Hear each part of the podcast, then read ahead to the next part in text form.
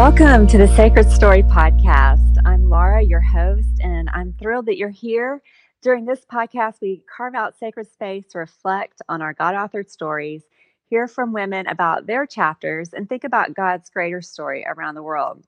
It's been fun to kick off our podcast series with the unexpected turns, and I'm excited for our guest today. Ashley, hi, how are you? Hi, thanks so much for having me. It's an honor to be with you guys today.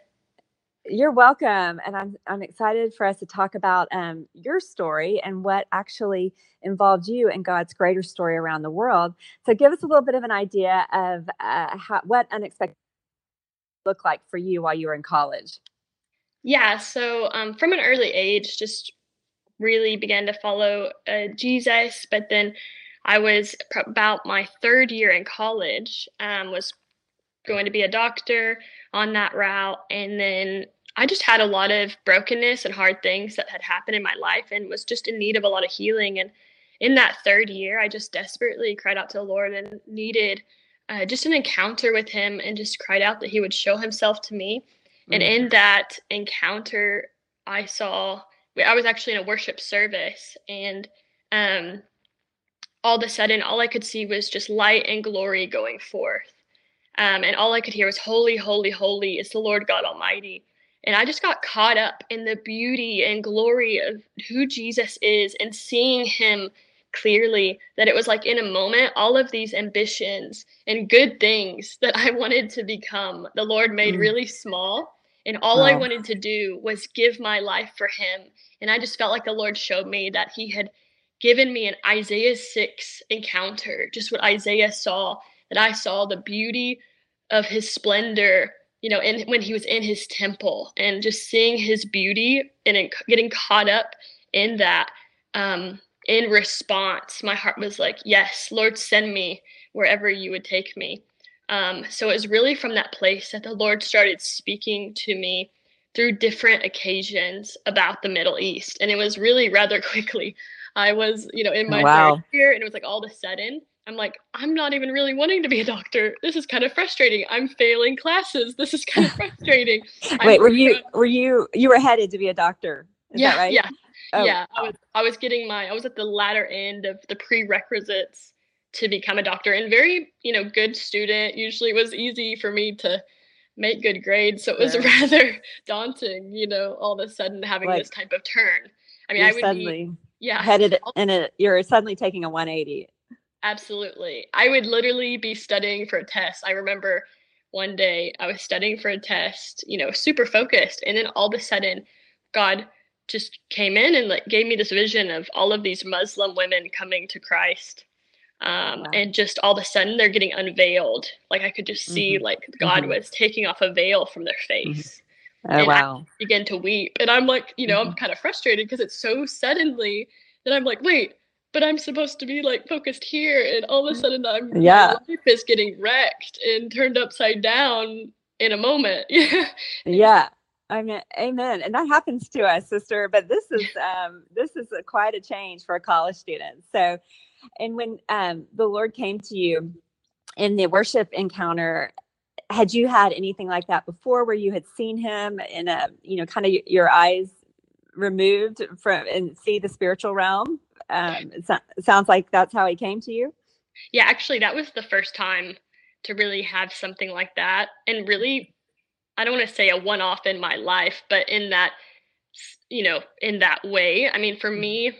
you know, God can speak in so many different ways, and mm-hmm. Him speaking in a still small voice or just this mm-hmm. knowing on the mm-hmm. inside is just as important, you know, as those big you know what we call big moments which i don't think right. god sees it like that. Right, um, right. they're the they're the exception instead of the rule. Absolutely. How beautiful so, though that you were were able to um just turn your heart toward him through that experience. Can you share a couple of the hard things that you went through growing up? I know for all of us we walk through different areas of pain and hurt. Yeah absolutely. Um well so for me that encounter was also very pivotal because um, I grew up with a father who was he, did, he with what he had received, he was amazing. But um, just as all fathers, they're yeah, they're doing well with what they have and i sure. think that i didn't understand um kind of that emotional capacity as god as father so mm, mm-hmm. i you know when i would sin or when i would fall i didn't understand i could just run into the arms of the father and that he could just heal me in a moment so oh. because i didn't have that revelation you know i would go to other things in the world um, for that so sure. that's that encounter also like the shame, condemnation, just the self worth that I was missing that I needed him to fill. He was able to fill, you know, in that moment as well. And just how much he delights in me and oh. just me being me. He's like, I really like it when you tap your toe, you know, just yeah, how yeah. God dances over us and yeah, delivers us and that. delights in us. Yeah. And also, um, when I was in high school, I had one of my really close friends pass away, and it was for me just a place where I hit kind of rock bottom, but also was kind of that unexpected turn of like it was the worst occasion, but it also helped catapult me more into God in that mm-hmm. desperate place of um, wow, like what am I like woke me up? What am I really doing with my life that matters? Even as a young, you know, high school young you could say kid, I was having to really come to grip with these really big questions in my own life. Um, wow. So that was really wow. pivotal, but difficult.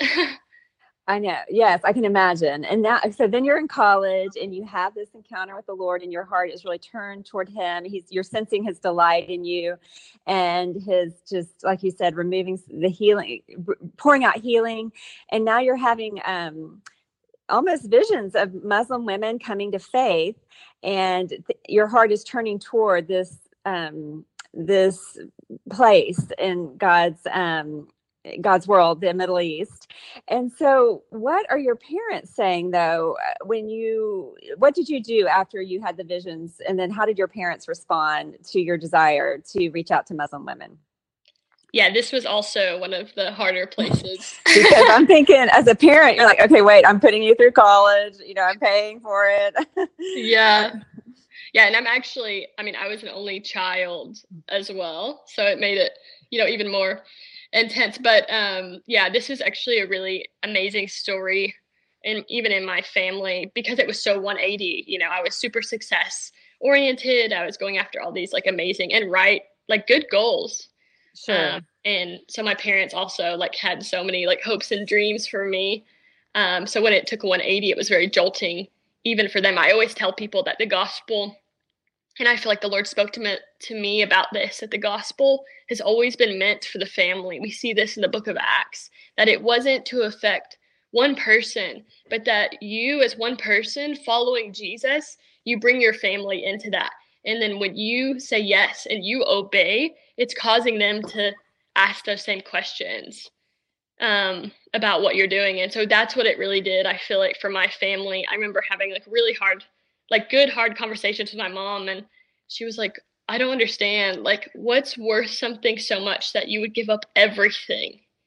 You know, right. and wow. I just remember that the Lord spoke to me that this is the greatest gospel witness that you could have that you could impact you know your family with and that's with our lives that we can do that and, and wow. for me it was a testimony that jesus is the pearl of great price that jesus is worth giving up everything for to follow him that we may gain like we may have true life. Um, and so that was just my personal you know testimony for my family that, that just the preciousness and the value of following jesus and that that obedience that God's going to honor it and then he's going to encounter them and impact them. And I've seen that you know testimonies in my own life that it looked hard in the moment but because I continued to say yes and obey even when it looked kind of foolish and scary even for them and for me sometimes you know that God honored it and he encountered them in the process and he helped them i mean i've had my mom have dreams you know confirming what i do and that God just honors it and he he shows mm-hmm. wisdom when it's sure. wisdom. So. He he takes care of everyone else in your yeah. story in a sense. And you know i love your passion ashley because i worked with college students. I, I, actually came to christ in college so my life was radically changed. And then i worked with college students for almost um, 10 years. And so i love the passion and i love the availability to the lord.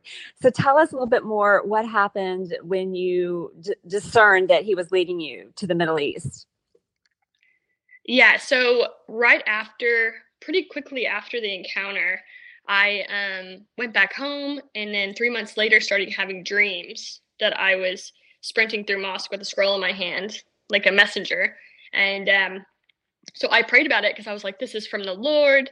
I don't really know. This is also, like we talked about, new ways that God's speaking to you. This was a new way for God to speak to me. Yeah. But I knew it was God.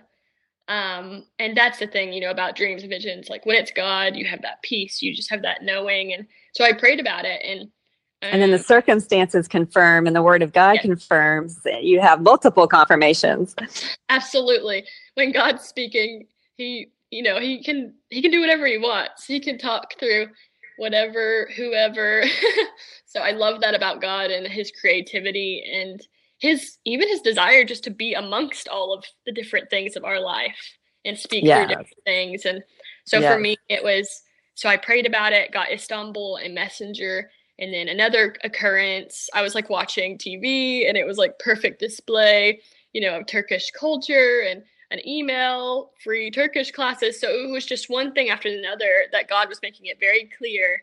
Wow, like somebody else had prayed for me, gave it, went through the land and was like, "Hey, I got this, and I think it's for you." And it was for me, it was because this was a new way God was speaking to me. I was like, "Wow, this is like almost too much," you know, pouring out. Yeah. Um. So yeah. So from that place, it's like God was beginning to position my heart, you know, more and more. And so then I decided to um, kind of get trained in that discipleship making kind of um, with an organization and then also with a house of prayer kind of background. And so that was the beginning of that for me. And then I launched for two years out there in Turkey. So. Okay, so you spent time as a Christian worker in Turkey, and I want to get to the people who are uh, influx into Turkey right now as refugees. And so, give us a little bit of an idea of what life is like for a refugee. Yeah, absolutely. In in Turkey, but even in the Middle East in general, uh, life as a refugee, for the most part, is very difficult. You know, it's not like what we think when they come into Europe and they're able to start a new life. Um, it's very like they are not, for the most part, able to get a job, to make money, to feel like a normal human. I've actually even been thinking about this quite a bit of even how, wow, like this word we're using can even be dehumanizing, you know, mm-hmm. in a sense, and just their worth as a human. And I mean, mm-hmm. most of these people, we don't think about it, but they were doctors, they were lawyers, they were they were people just like you and right. me here in America. They have like, dreams. They have yeah. their own dreams for life and family. Yeah. In a in a moment, like unexpectedly, it everything got pulled out from them. And then with I mean, you think of it, and then they go in this new place with no possible, you know, in their sense, no hope of like we can't build anything new where we've landed. And so yeah it's just the difficulty of that mentally practically could be very difficult. Yes and i know we've talked about this that i spent some time over in that part of the world and and met people who have had to leave their countries because of war. There was no mm-hmm. option. Or you know one um, man had been um, part of the um, a photographer for the government where he lived and the uh, terrorists were coming after him and trying to recruit him to be a photographer for them and that he did not want to do that. So he had no choice but to flee with his wife and so there's uh, just a lot of um, stories that are heartbreaking. And tell me a little bit also how what what you've gathered about refugees fleeing their home countries. What other th- what other reasons have you yeah there's come across there's two different ones that I, I came across. You know, it also, for the most part, will probably depend what has happened in the country they fled from.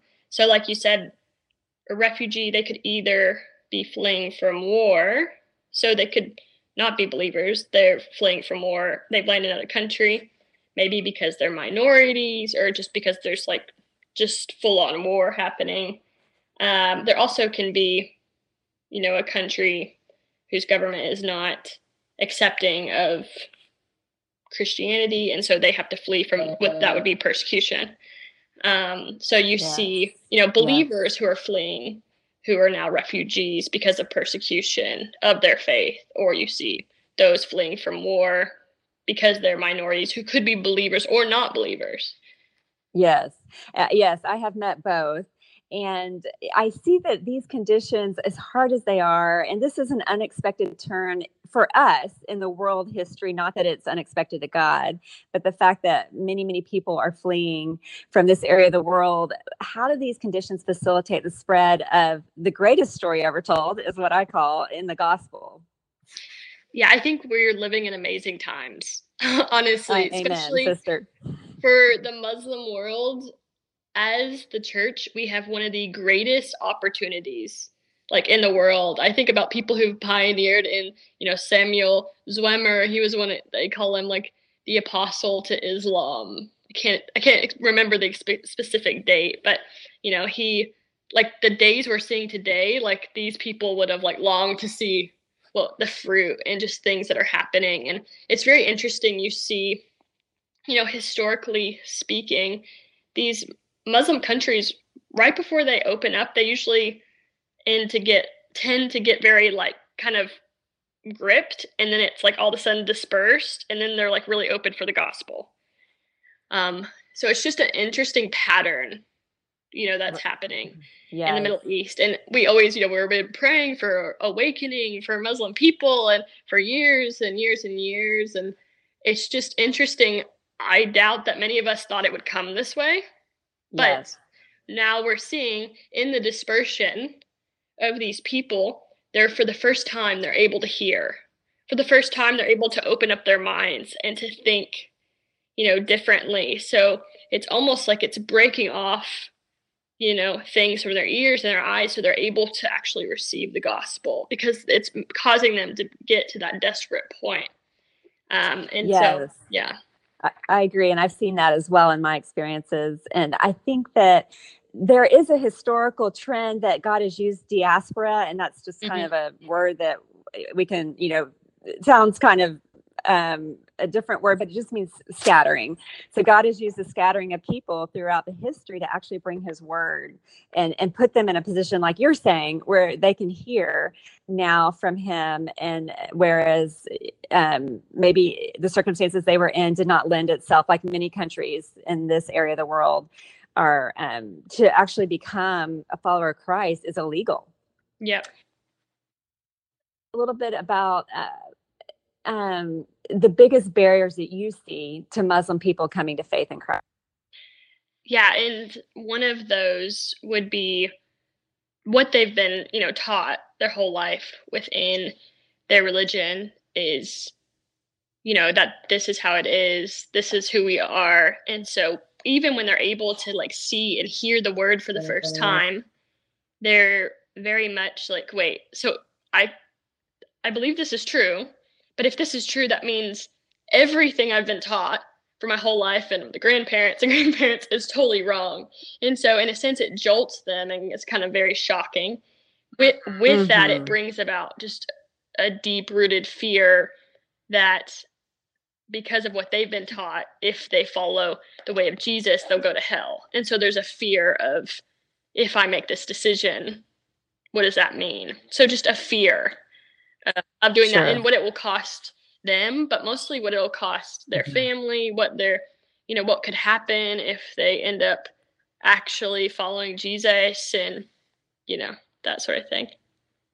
Yes, and we don't realize what a gift we have here in our country to be able just to make a decision for Christ. And that's such a gift that we have in, in not having all of those barriers not to say there aren't barriers, but we don't have um, such the cost as as Muslim Absolutely. people do. So, how do you see the Holy Spirit overcoming these barriers? As most of us have heard, just the way that God is encountering Muslims, you know, so many stories about Jesus himself coming to Muslims in dreams and visions, and just where they're like openly seeing him.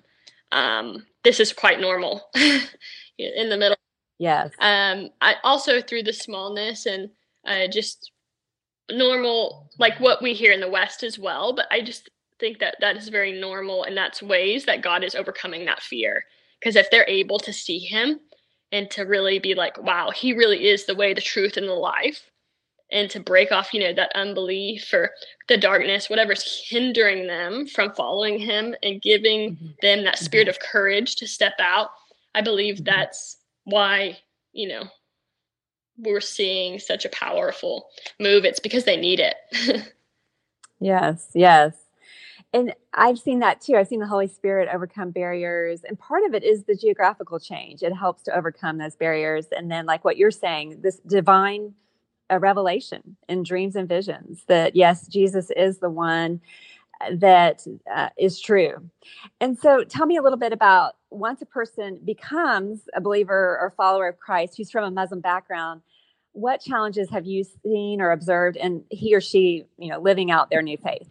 Yeah, it can be multiple different barriers that happen depending on the situation. But, you know, one, like I had said, is they could have persecution from their own family.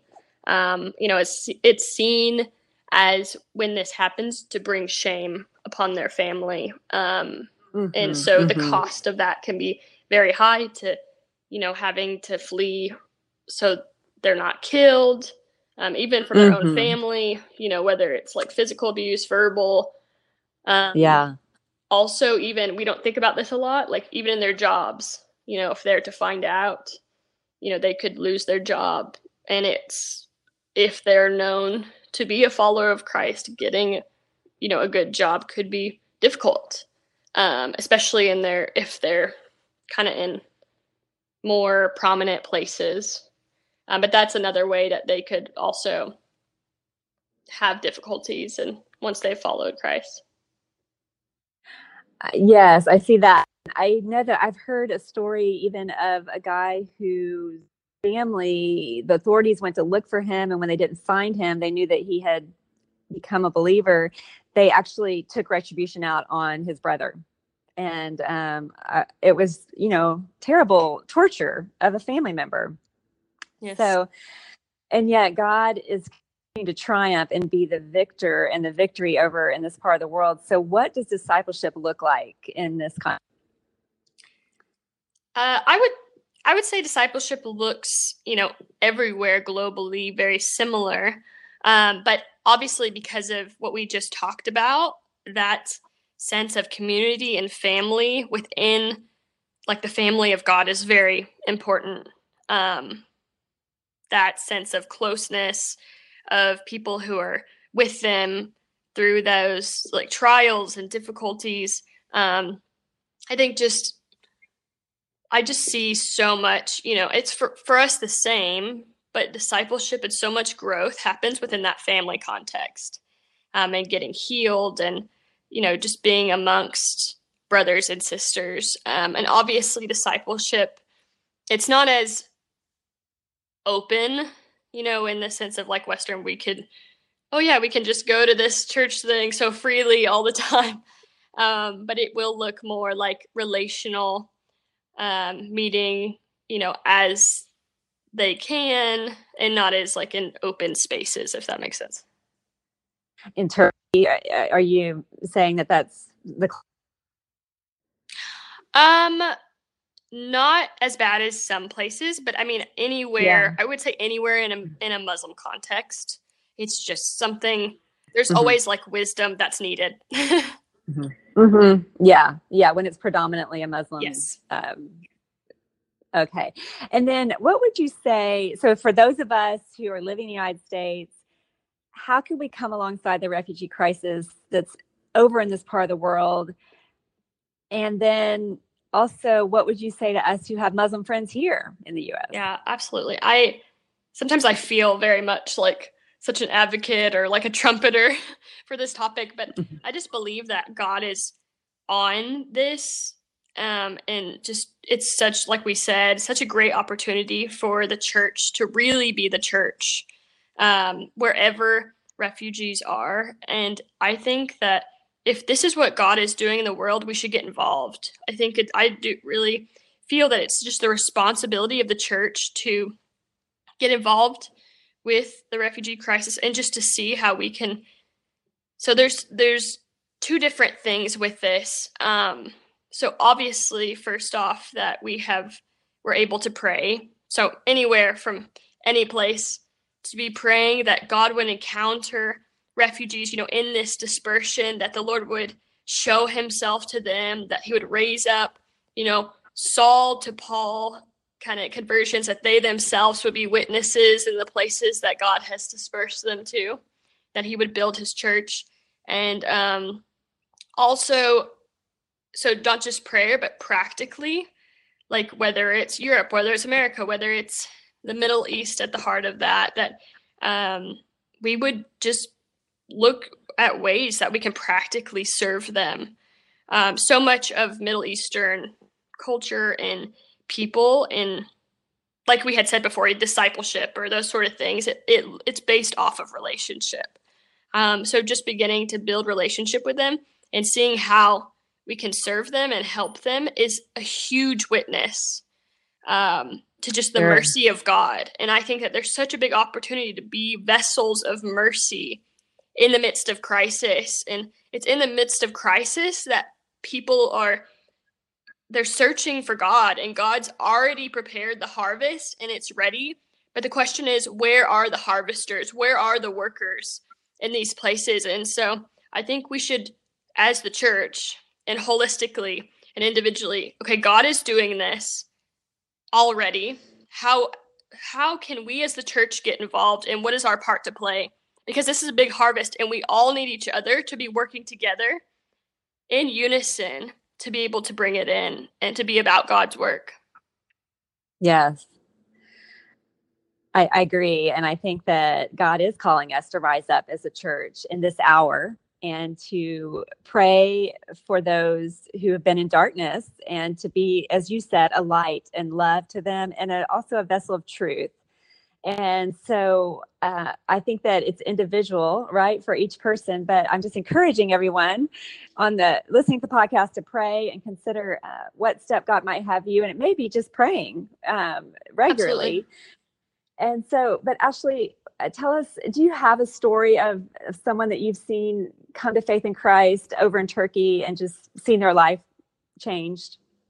Yes, absolutely. Actually, recently, um, there was someone who uh, years before had come, fled from persecution, so came to Christ, and now has been serving and was preaching. And then his brother actually came to just visit. So he would be like, I'm an atheist. I don't want to hear, you know, anything. But while he was coming, he got in a car wreck and broke his leg while he was there. And so, because of wow. that, we always see that as a bad thing, but because that happened, God used it for good, and he was able to oh. hear the gospel in wow. that moment. And he was he mm-hmm. had to literally stay in this small location of only Christian people and believers. And what changed his heart is he saw the way that they loved one another. And he said, if this is what Jesus was about, and if this is what true Christianity is, and this is what I want to follow. And so it just wow. transformed him. And so I also thought of this as being such an unexpected turn. You know, we see like, oh my gosh, that's terrible. He broke yes. his leg. But because of that happening, like he was able to receive the greatest gift ever. Though it was, you know, that moment was kind of crazy. Um, but now that person is like vibrant in ministry and sharing and so zealous to share with everyone what this greatest gift is. Um, so that story in itself was really encouraging to me. Oh, that's beautiful. Little do we know what a broken bone can do for the soul, right? can heal the soul. Absolutely. Oh, I love that. Well, I'm so proud of you, Ashley, if I can say that. I'm a couple decades ahead of you, and I just love your heart and how you're, you know, pouring it out and listening to the Lord and being willing to go and take the gospel uh, to places that are difficult at times and yet so rewarding. So, how can we pray for you? Yeah, definitely. Like I had said earlier, working in these type of contexts, you just need a lot of just wisdom and discernment, and that the Lord would just really um, anoint me, my team, what you know, the body in that region, just for the work that He has, and just a spirit of unity would be upon us. So, um, and that just perseverance, endurance to complete the assignment that God has in those regions. So, and strength and joy. You know, there's so many things you could pray, but those are sure. some things. Well, we are going to be praying for you. And I do want to mention to our listeners that Sacred Story Ministries is a faith based ministry. So we rely on the donations of concerned individuals about God's greater story around the world to continue to pour out his word. So if you'd like, in response to this podcast, to go onto our site at sacredstoryministries.org, on the right, there's a donate tab. You can make a donation and put in the donor notes Muslim outreach. And I'm going to keep talking to Ashley, and we're going to find a way to um, channel that into this area of the world. So please uh, donate as you feel led. We'd love that. And we're going to continue this uh, conversation, Ashley. Thanks so much for being on. Yes, thanks so much for having me.